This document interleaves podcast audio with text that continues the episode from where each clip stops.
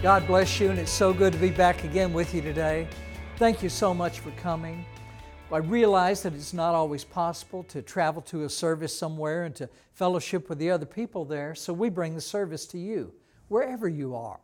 And we hope you'll be encouraged today as you discover God's peace and His promises for your life. Would you open in your Bibles to the book of James, in James chapter 2? That's where we're going to be today, and we'll also show those verses up here in the video for you just to make it easier for you to follow along.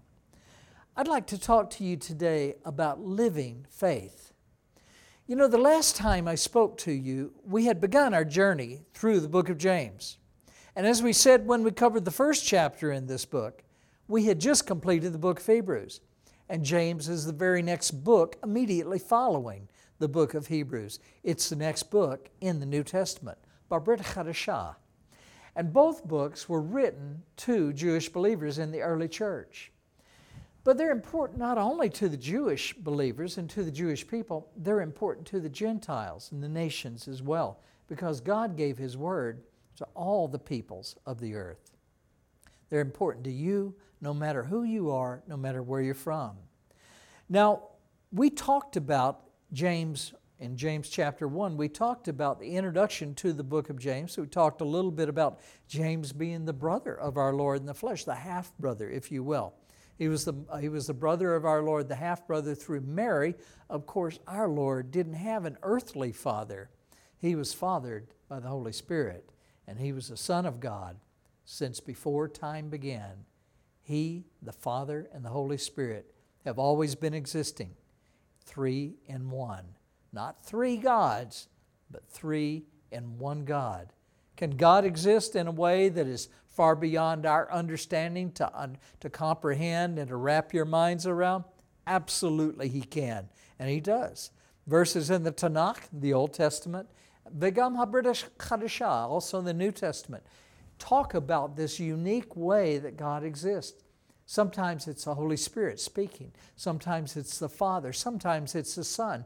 And in Isaiah 48, verse 16 17, you see the Messiah speaking to the Father, and the Father speaking to the Messiah, and the Messiah saying, Now you, the Father, and His Holy Spirit have sent me. All three are mentioned in that verse there in Isaiah 48 16. But anyway, James is now talking to us in chapter 2 with the message that the Holy Spirit has given him to put into writing so that not only the people who could read it then would be able to be benefited from it and edified by it and encouraged by it, but so 2,000 years later, you and I also would be encouraged and lifted up by it and encouraged by its message today, this much later this many years later. So let's look at James chapter 2.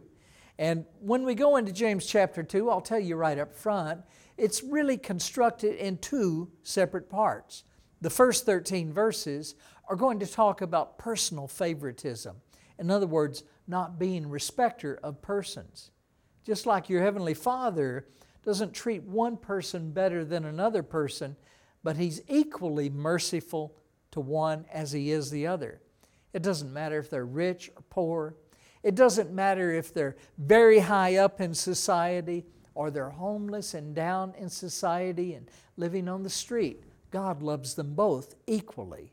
He loves them both the same. And He doesn't give one person favoritism just because they have the pleasures of this world or they're wealthy or He doesn't deal with one person better than another person. And that's what the first 13 verses of James chapter 2 is going to say. And then we'll get into the second part a little bit later. So he says in James chapter 2, verse 1 My brothers, do not hold the faith of our Lord Jesus Christ, the Lord of glory, with partiality. For if there should come into your assembly a man with a gold ring and, and fine apparel, and there should also come in a poor man in filthy clothes. And you pay attention to the one wearing the fine clothes and say to him, You sit here in a good place. And you say to the poor man, You stand here or sit here at my footstool. Have you not shown partiality among yourselves and become judges with evil thoughts? You're showing partiality, you're showing favoritism. Verse 5 continues Listen, my beloved brothers, he says. Has not God chosen the poor of this world to be rich in faith and heirs of the kingdom which he promised to those who love him? But you have dishonored the poor man. When you act like this, you've dishonored the poor man. Do not the rich oppress you and drag you into the courts? Do they not blaspheme that noble name by which you are called? If you really fulfill the royal law according to the scripture, you shall love your neighbor as yourself, you do well. But if you're showing partiality and you commit sin, you're convicted by the law as transgressors. For whoever shall keep the whole law and yet stumble in one point, he's guilty of all of it. For he who said, Don't commit adultery, also said, Don't commit murder.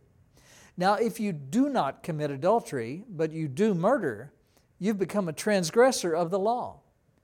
So speak and so do as those who will be judged by the law of liberty. For judgment is without mercy to the one who is shown no mercy, and mercy triumphs over judgment. Now let's stop for a little bit and let's talk about what these first verses in this first part of James chapter 2 is talking about.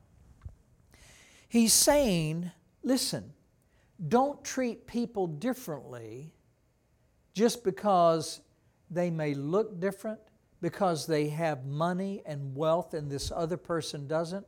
When you do that, that's evil. It's an evil thought. And if you think about it, you're not being merciful to that poor person, but you're trying to favor this rich person. Why are you doing that? Let's be honest.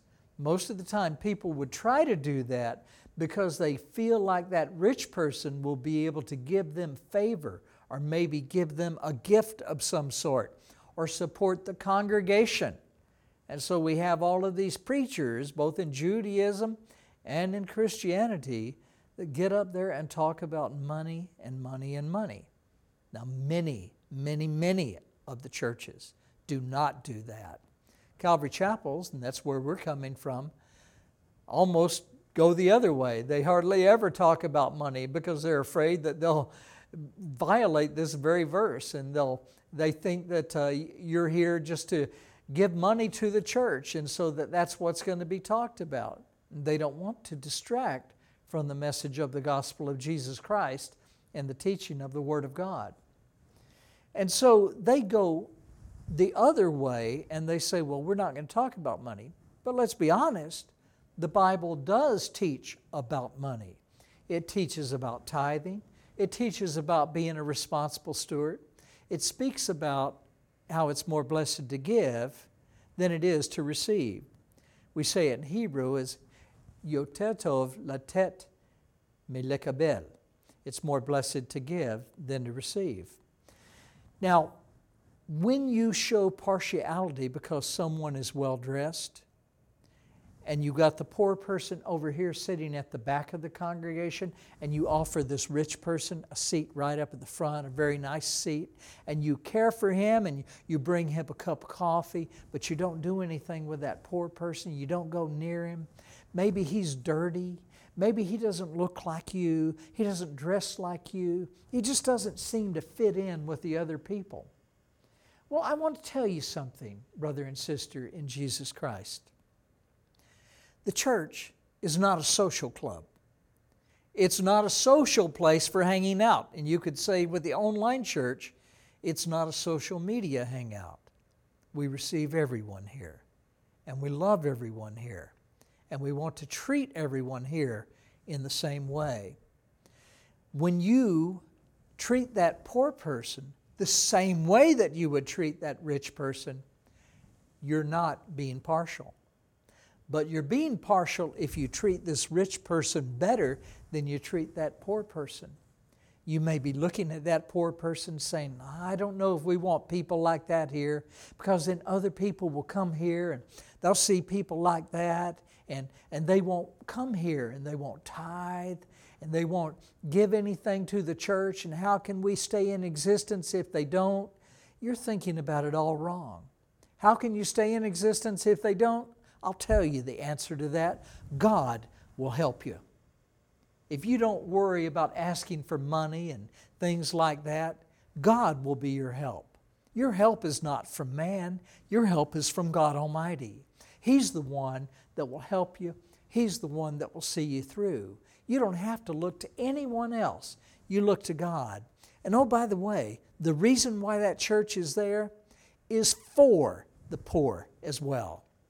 He said in Isaiah 61, in the first few verses there, it says that the very mission of the Messiah is to bring the good news to the poor, to heal up the brokenhearted, to set the captives free.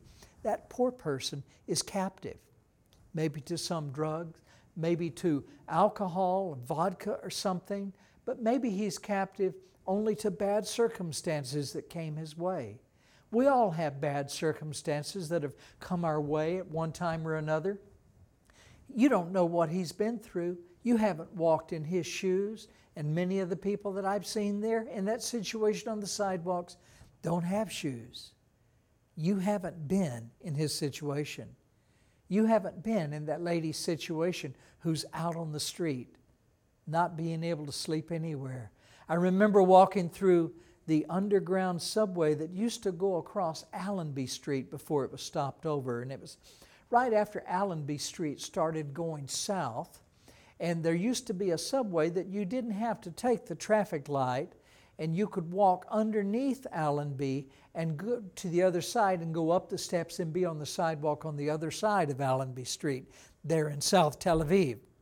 And I remember one cold winter, I was walking through there because the traffic was pretty high up above. And I saw one lady, she was probably in her mid 80s, 80 something years of age, sleeping in that rat infested underground subway on a cold sidewalk, on a cold piece of concrete that was dirty, filthy, oily dirt, no telling who had done what there.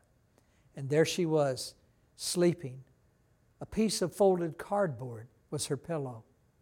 An old sleeping bag, probably that she had gotten out of the trash somewhere, was what she was sleeping in. Was it hard on her frail, little, old body? I'm sure it was. I looked at her. We helped her. Several times we helped her. She was one of the special people that we always saw a lot she's probably not living anymore. It was a very hard life to live like she was living. Now, how do you think God would feel if I just walked on by her and said, Oh, I don't want to talk to her. It doesn't smell really good down there. There's no telling what kind of dirt is on that sleeping bag.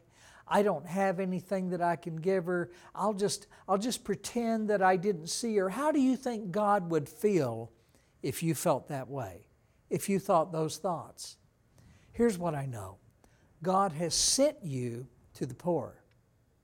Now, yes, it talks about the poor in spirit. Those are the ones who realize that they don't have righteousness to get into heaven. And by the way, that's all of us. Because as we've said so many times before, God has said you have to be perfect to enter heaven. Who among us is perfect? No one. But you don't have what you need to get into heaven, and so you realize that you're spiritually poor. So God sends us with the gospel to bring the good news of Jesus Christ to those who feel like there's no way for them to get into heaven. And once they hear that Jesus Christ died for their sins and that they can have everlasting life in the kingdom of heaven because of what He did for them, if they believe on Him and confess Him before men, then they will be allowed to enter the wonderful, beautiful kingdom of heaven and have everlasting life there with God in the kingdom of heaven. But not only did He send you to the physically distraught, to those who have mental poverty, but He sent you to those who have physical poverty. And that's what James is going to talk a lot about in the book of James about caring for the poor, about not just praying for them, but actually doing something for them. Don't just talk to them, do something. Talk with your hands. Give them food. Give them that blanket that they need. Do what they need. Help them with that medicine that they need to stay alive and they can't afford. You do what you can. How much would that cost you? Would just not be going to the coffee shop for a day and then you could use that money that you would save to help that one person. I know there's many in Tel Aviv and South Tel Aviv, and I know that many of you are watching now in Haifa and other parts of Israel, as well as around the world. But the principle is the same, isn't it? When you see the poor, don't feel like, well, you can't help them all, so you won't do anything. You choose one, you pick one, you make that person your project. You spend time stopping by and taking the time to stop by, talk to that person. You bring them food, you bring them blankets, you help them where you can. If you have a place that you can take them into your own place, you do that. There's going to be times when some don't thank you as they should. There's going to be times when some maybe steal from you instead.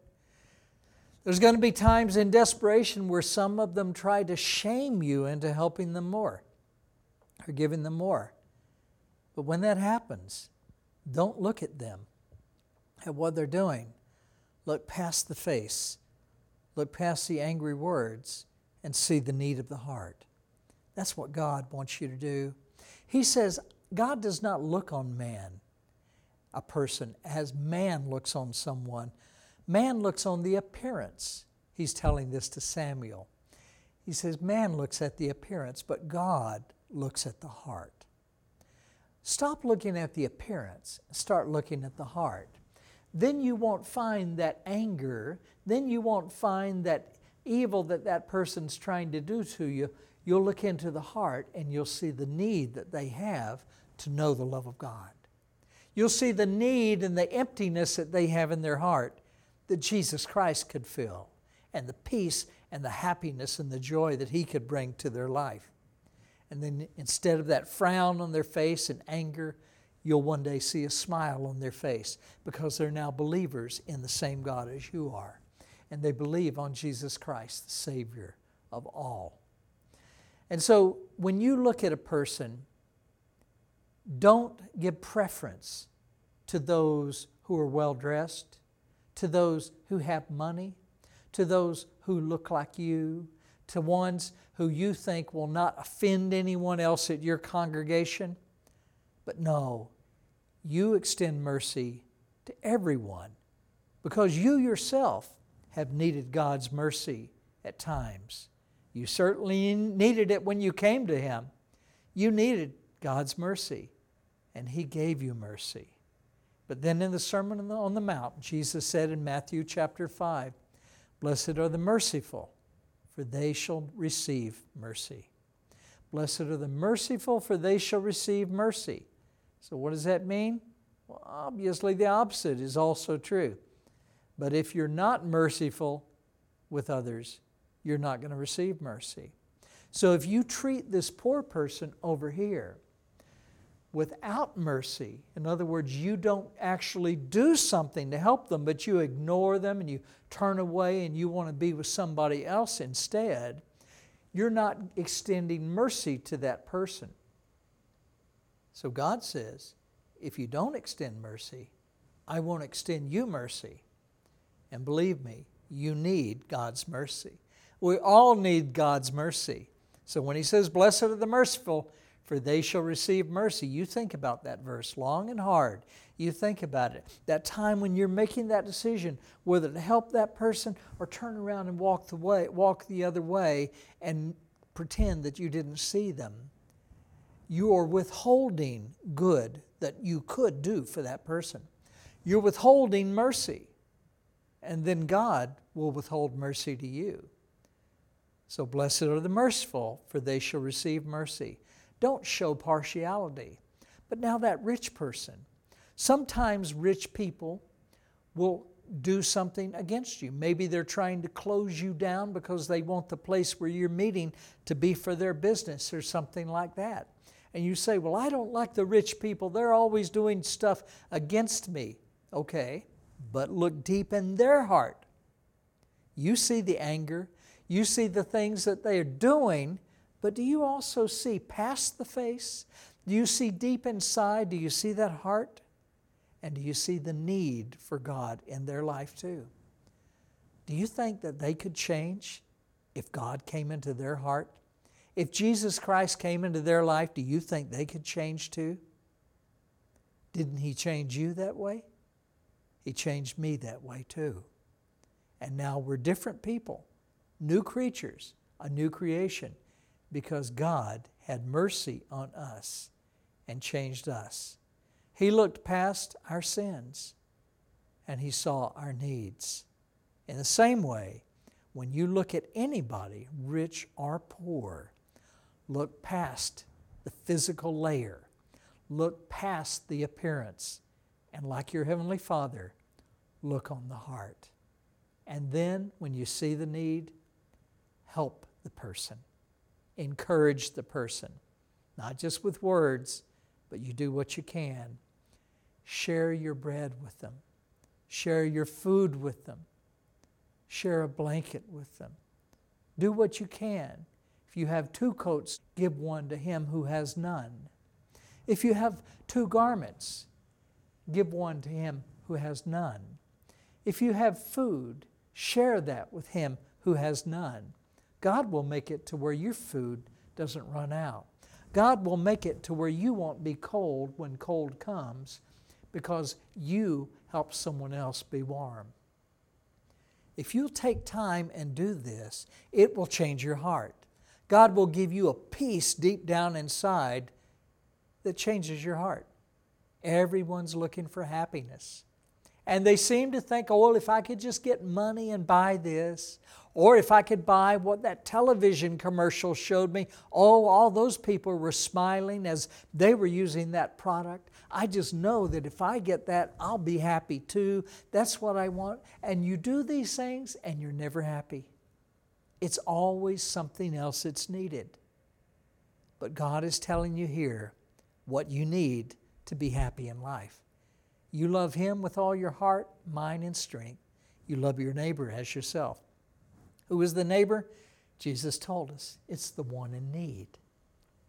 Whatever the need is the need of the physical person, the homeless, the need of the rich person to have true peace in their heart. If you help that person in their need, God will be merciful to you. Don't show partiality. That's what the first half of James chapter 2 is all about. Now let's talk about the verses of the second part of chapter 2 of the book of James.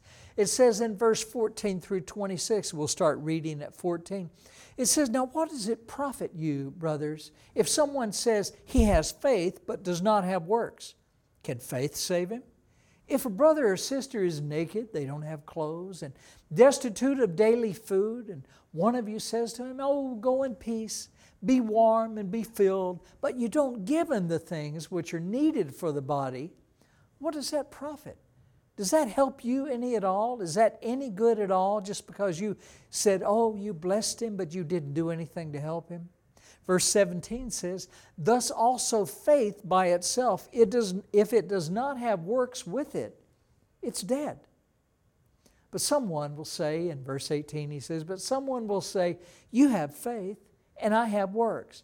Oh, they're trying to just rationalize. They said, look, it's okay to have faith. It's, it's like a gift that God gives us. Some people have faith alone, and other people have works. And we're called to different things. I'm called to believe, and you're called to do these good works. And God's saying, no, that's not the way it is. He says, but someone will say, You have faith and I have works. And James says, You show me your faith without your works and I will show you my faith by my works. You believe that there is one God, he says in verse 19. You do well. There is one God. Even the demons believe that and they tremble. What are you doing any differently than the demons? But do you want to know, O foolish man, he says in verse 20, that faith without works is dead. Faith without works is dead. He says in verse 21 Was not Abraham, Abraham Avinu, Abraham our father, justified by works when he offered Yitzchak, Isaac, his son, on the altar? Do you see that faith was working together with the works? Abraham didn't just say he was going to offer his son, he actually pulled that knife up, he's going to stab his son, and the angel stopped him.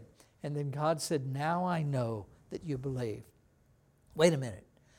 God said, after the angel stopped him when he was going to sacrifice Yitzchak, Isaac, his son, so Abraham didn't just say, God, I'll offer him up if that's what you want me to do. I don't need to make that trip over there to that mountain to offer him up.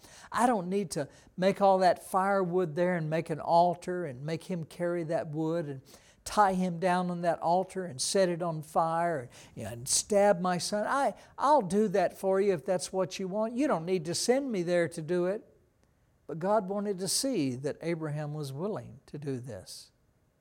And so Abraham's faith had works to prove that it was the faith of God. Do you see that faith was working together with works? And by works, faith was made perfect. And the scripture then was fulfilled, which says, it says in verse 23, Abraham believed God, and that was accounted to him for righteousness. That's in Genesis 15, verse 6, by the way. You think that you have to do works to be counted righteousness? The works of the law? No. Abraham believed God, and that was counted to him for righteousness. But notice something that the belief, the faith that Abraham had, just so happened to have works. But here's the difference he was not using those works to try to earn his way into heaven and you don't use works with your faith to try to earn your way into heaven because you're unrighteous. We all have sin. The Bible says we've all sinned and fallen short of the glory of God. We all have that sin, so we can't get into heaven. It's a sinless place.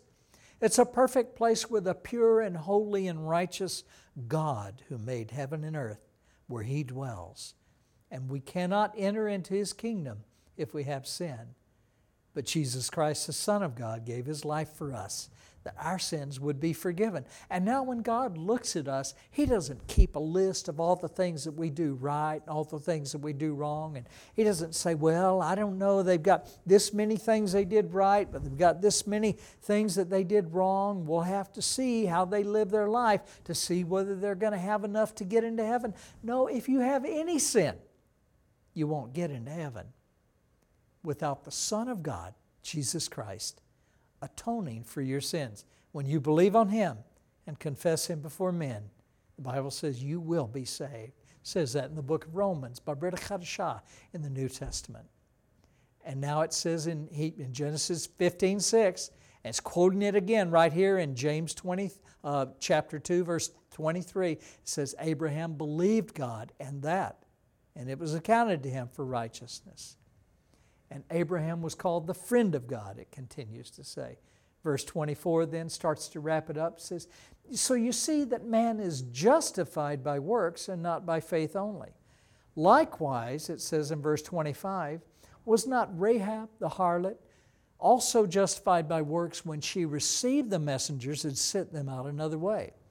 For as the body without the spirit is dead, so faith without works is dead.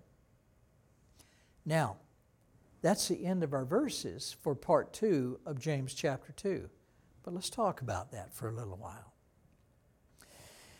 Here's the difference. When you talk about works, some people think, well, see, the Bible is saying in James that you need works to please God. No, he's not saying that at all. He's saying that you need works to be righteous. No, he's not saying that at all. He's saying that you need works to enter heaven. No, he's not saying that at all. When people try to do works to earn their way into heaven, that's the wrong heart. They're trying to do it for the wrong reasons. And oh, by the way, the works that they're trying to do will fail. Because the faith that God gives just so happens to have works that come along with it and the works that you do once you come to faith in Jesus Christ are not to try to earn your way into, king, uh, into the kingdom of heaven, but rather they are to say thank you to God for Him giving you the way into the kingdom of heaven through the blood of His Son, Jesus Christ. That's the difference. Do you hear that? Let's say that again. The works that James is talking about come with the faith that you get when you come to Jesus Christ. The faith that God gives you comes with these works. They're things that you do. And basically, we're saying that these are things that you do because they're uh, dear and near to the heart of God. He wants you to help the poor, He wants you to care for people, He wants you to encourage them. He wants you to be hospitable to them, to spend time talking with them. You know, some people just need a listening ear so that they can tell you about what's going on in their life. That's a ministry you can do for nothing. But will you make the decision to do that? Or are you too busy on your schedule? Take the time. God took the time for you. Somebody took the time to share Jesus Christ with you. And because of that, you're a new creature in Him and your sins have been forgiven. Why don't you take the time to do that for someone else? And while you're there speaking of spiritual things, you help them with their physical things. You say, Well, I just barely have enough for myself. Well, if you just give it out more, God would completely fill your place up with things that you need as well. It's just like gasoline, you know. I, you know, you go to a gasoline station where you take your car and you put that gasoline in it, and every once in a while they have one of these big trucks that comes by, and it fills up the gas station's tanks with gasoline, with petrol, as you would say, or benzene, or you know, and, and then you would say that that truck comes by just to fill up the tanks. Well, what does that service station do then? Does it just keep the gas and say, oh, look at all the gasoline I have? This is so nice. All those tanks are filled. No, they give it out. They give it out. They receive it so that they can give it out and you receive the blessings of God so that you can give them out. You see, God is trying to give you a heart like His heart. He's giving, He sacrificially gives. That's what we saw with His Son on the cross. He sacrificed His life so that we could have everlasting life. So even if it's a sacrifice for you, you give, and God will fill it back up. God will bless you again. But He wants you to know that the kind of faith that He gives just so happens to come with works. It just so happens to come with works. Not so that you could enter the kingdom of heaven, but so that you can help others. And you're already on your way to heaven. But now these works show that you belong to God show that you're on your way to heaven. They're not to earn your way into heaven, they're to show that you belong to Him, and they're to show His love to others. Now, what are you going to do with James chapter 2? What are you going to do with the message of this chapter? You can just ignore it, or maybe you'll get distracted and forget about it. Maybe you'll learn it and you'll think, well, that's a good message, but and then after a while you'll forget about it because you don't do anything with it. Or you can let it change your life. God wants to give you real peace in life. He wants to give you a heart that's at peace with Him, a heart that's at peace. Even in your own life, you recognize the value of that. Oh, I want that peace in my life, you're saying. When your heart is always focused on yourself, you're not going to be able to find peace you won't find contentment in life. But when your heart is focused on loving God and loving others, there's something that happens deep inside that calms your own heart. It calms that storm and chases away the stress that the world tries to put on you. By showing others God's love and by caring for them as He cares for you, your own heart will finally be at peace. That's where happiness is. That's where peace is, is giving it out, not receiving. You'll be content and feel complete. God will calm that inner storm that's always been swirling deep down inside, down here. And He'll replace all of that stress with a quiet peace. A peace where you'll know that He's right there with you all the time. And that you'll always, that He'll always be watching over you. Every step you take, every moment of your life, you're safe in Him. That's what I'm saying. This is what God wants to do with you when you take the message of James 2 and you put it to work in your life, when you make it a point to remember this message, when you make it a point in your life to live this message out every day of your life, then you'll have the peace of God in your life. And everything will be right inside. And your journey searching for joy will be over because you'll have the joy of God. Why don't you give your life to Him? right now. If you call out to Him, He's going to hear that cry and He'll answer you. He'll rescue you from that darkness that always hangs over you like a cloud, and He'll shine His light through onto your heart, and you'll be given newness of life. He'll change you into a new person. He'll throw all that bad history away, and you'll be completely new, given a new start, and He'll give you everlasting life in heaven. That's guaranteed by God Himself we want to give you an opportunity to believe in Jesus Christ as a Messiah and Lord, to receive God's peace in your life. You can be saved and given everlasting life in heaven by simply believing that God sent His one and only Son into the world to save us from judgment. You can pray something just like this. Just repeat after me. Say, God, I do want to know you and have real peace in life. I believe on your Son, Jesus Christ, as Lord. Please forgive all my sins. I give my life to you. Thank you, Lord. Amen. If you prayed that prayer, God heard you. And He's already started working in your life. A seed's been planted deep down in your heart. Over time, you're going to begin to see the wonderful changes that God's making in your heart. Get in a good Bible based church, learn about Him and His Word, and talk to Him every day in prayer. He's going to do wonderful things in your life.